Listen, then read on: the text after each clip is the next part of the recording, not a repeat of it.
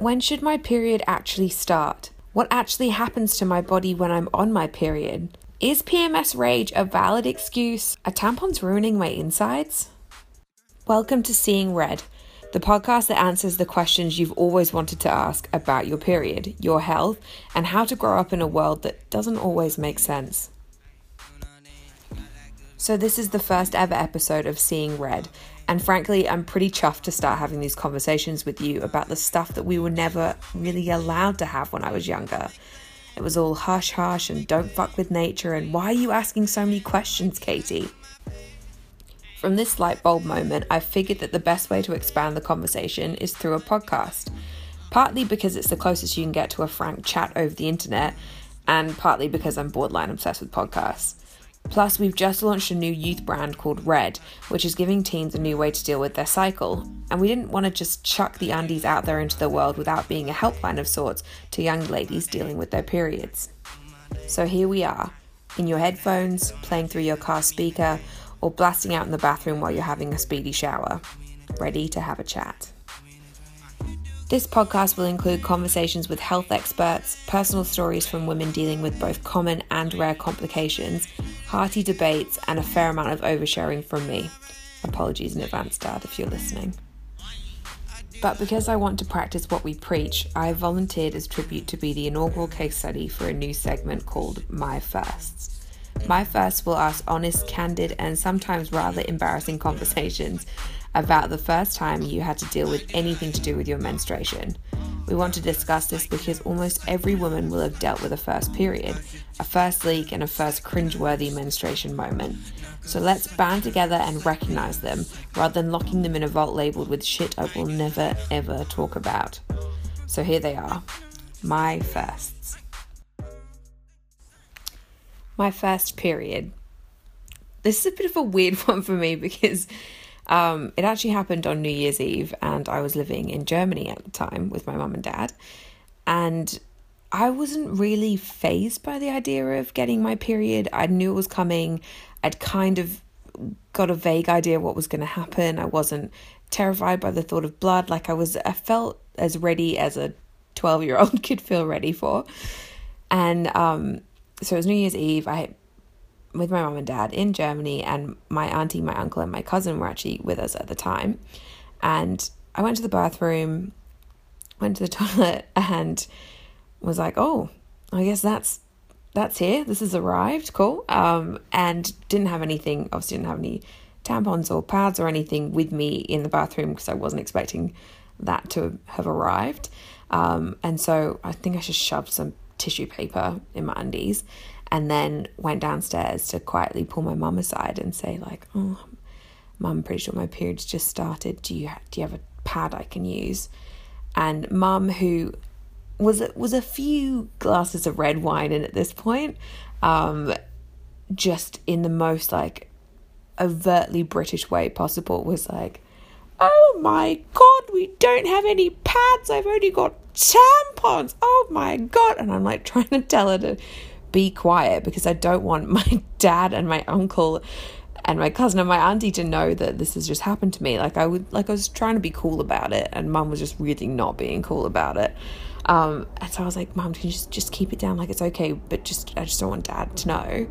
And she was like, Oh yeah, yes, of course, of course, Katie, yeah, yeah, I'll, I'll figure it out, I'll figure it out. And I was like, All right, cool. Anyway, I turned my back, like barely even exited the room when my mum rushes over to my auntie and goes, Denise, Katie's just started a period and I've only got tampons. Do you have any pads? Can you help her, please? And everyone in the room heard. I got like a weird side look from my uncle being like, Oh, I wish I hadn't overheard that. And my dad just started laughing and I was just ready for the heckles from him. And I just couldn't believe that something that was I was so ready for and I was so chill about just evolved into like the evening's entertainment for New Year's Eve. I remember my first leak pretty vividly because I was so embarrassed about it for a whole day. I was at school and we had um, like tartan kilt skirt things um, was my school uniform which actually in hindsight probably saved me from more of an embarrassment but um, basically i just had mis- misplaced the pad somewhat and it hadn't it wasn't offering me the coverage that i needed on that monster period day. And so when I was sat down in class, it just seeped through and I ended up with this like big red circle on the back of my skirt. I was mortified and I didn't really realize it until I'd gone to the bathroom and I twizzled my skirt slightly and was like, oh my god, what the hell is that? Um, and so I just spent the whole day before I could get back to my dorm room to change like just flipping my skirt around. Like I just looked like a crazy lady, just like whizzing it around whenever I could and like putting my hand over the spot that was the blood spot because I didn't want anyone to see. And looking back, like, yes, it was super embarrassing, but also I was at an all girls school and like it was happening. I, mean, I was a little bit earlier than the rest of my class, but people weren't like, I don't think I would have been shamed for bleeding on my skirt. Like I was just personally mortified but everyone else probably would have been fine about it. But I feel like that's just the mindset that you get into, particularly when you're a teenager and periods of this new, confusing, messy thing that you don't want to have to deal with. And you get almost a bit paranoid where you're convinced that the whole wide world knows that you're on your period and and they are all talking about it and they're all thinking about it and you're worried that they can smell it and that they can sense it and they can sniff out your fear about it all and really, that's just not true. Like, no one knows you're on your period unless you come in singing about it or you ask someone for a pad. Like, it's not that big of a deal, but leaking for the first time onto my school skirt was definitely a big deal to me. My first time wearing period underwear um, was actually only about a year ago. So I was working at Cosmopolitan and someone had been sent a pair of period underwear and w- with the intention that they would trial it for for the magazine. And the person who they were sent to were like ew i'm not doing that. That sounds gross. And instantly when someone says that i'm like what is the gross thing? And can i be involved? Because i like doing weird random stuff and trialing things that people don't want to because i feel like that's often the thing that people want to know most about because they're the most cautious about and so um, I sort of volunteered as tribute to trial period proof underwear. Um, and so I ordered in a few pairs from various brands. Um, and they all shipped over and then was sort of had to wait until my next period. So obviously you can just start the trial when I wasn't bleeding. Um, but then, uh, and I'd planned out like each pair and stuff for my whole cycle and attacked it full force and I was like refused to use tampons. I'm not going to use tampons even though that they had been my go-to since I was like 16 I hadn't used a pad in ages. And so um I was a bit cautious about it and a bit concerned as to what was actually going to happen.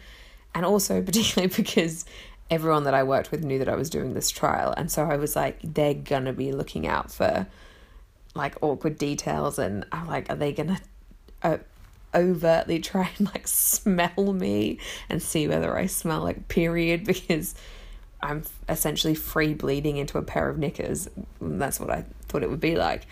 Um, but then my period started and I chucked on a pair of these undies. It's actually good because I, I can kind of tell that because I'm on the pill when my period's going to arrive. So I just put the undies on that day, knowing that normally my period kind of rocks up between like 10 and 12 ish in the day. Um, and so I put the undies on and I was like, oh, I don't even have to worry about it. They'll just, it'll just kickstart and the undies will rock into action and deal with this for me. I won't have to plan to go to the bathroom or like put a tampon in before I'm really like ready to put a tampon in. So you're a bit dry and it's a bit uncomfortable, blah, blah.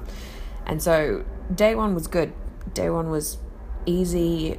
Um, I didn't really bleed that heavily. First, the first days aren't normally too brutal for me.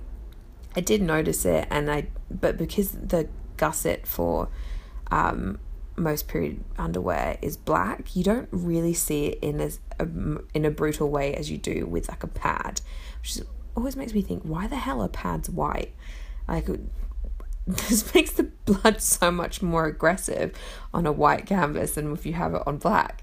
Um, and so I didn't really notice it as much. Like, it was, it was, I was aware that I was bleeding a bit in that, like, sort of drippy sense. but that was, that was it. Like, it wasn't really that dramatic. Um, and then day two came, and day two and day three are like my, my, my big days. Um, and I was a bit worried about them not working for me on those days. I was wearing like moderate heavy ones during the day just to cater for any overspills. And oh, full disclaimer for this whole trial, I pretty much exclusively wore black jeans because like, I was like, these are my safe space.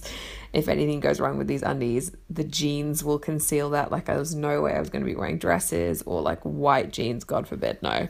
Um, but I'm happy to say that I actually didn't really have any issues. They they did work for me and I was pleasantly surprised how easy it was and how I just wasn't grossed out by any of the elements. I think it does take a little bit of adjustment seeing blood for the first time and dealing with that just sort of being out and about because if you're a tampon user, an exclusive tampon user, you never really see the blood um, because you take the tampon out and put it in the bin or whatever.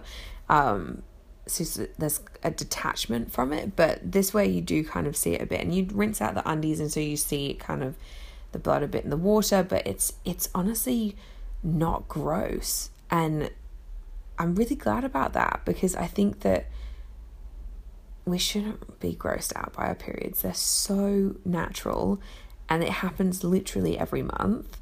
Like, get amongst it. it. Don't be afraid of it. It's there, it's a part of you. It is what it is, it's there. And now there are these amazing products that can help you deal with them in a less invasive and way less faffy way. Like, I went from changing a tampon three or four times a day and like for overnights as well um, for like nearly 10 years. That is so many tampons that I have used. And also, confession, I didn't know for like the first three, four years of me using tampons that you were supposed to put them in the bin. And I definitely flushed them down the toilet for like three, four years.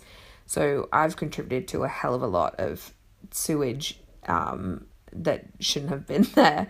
Um, and I I just I think about the quantity of products that we use with pan with pads with tampons with liners and it's so much like so so like bin bags full of the stuff over the years and if I'd known that I could have traded all of those in for like five six pairs of undies that you just use on your period or whenever you want to use them or when you think your period might be coming or you've got like a rogue day. It just makes life so much easier.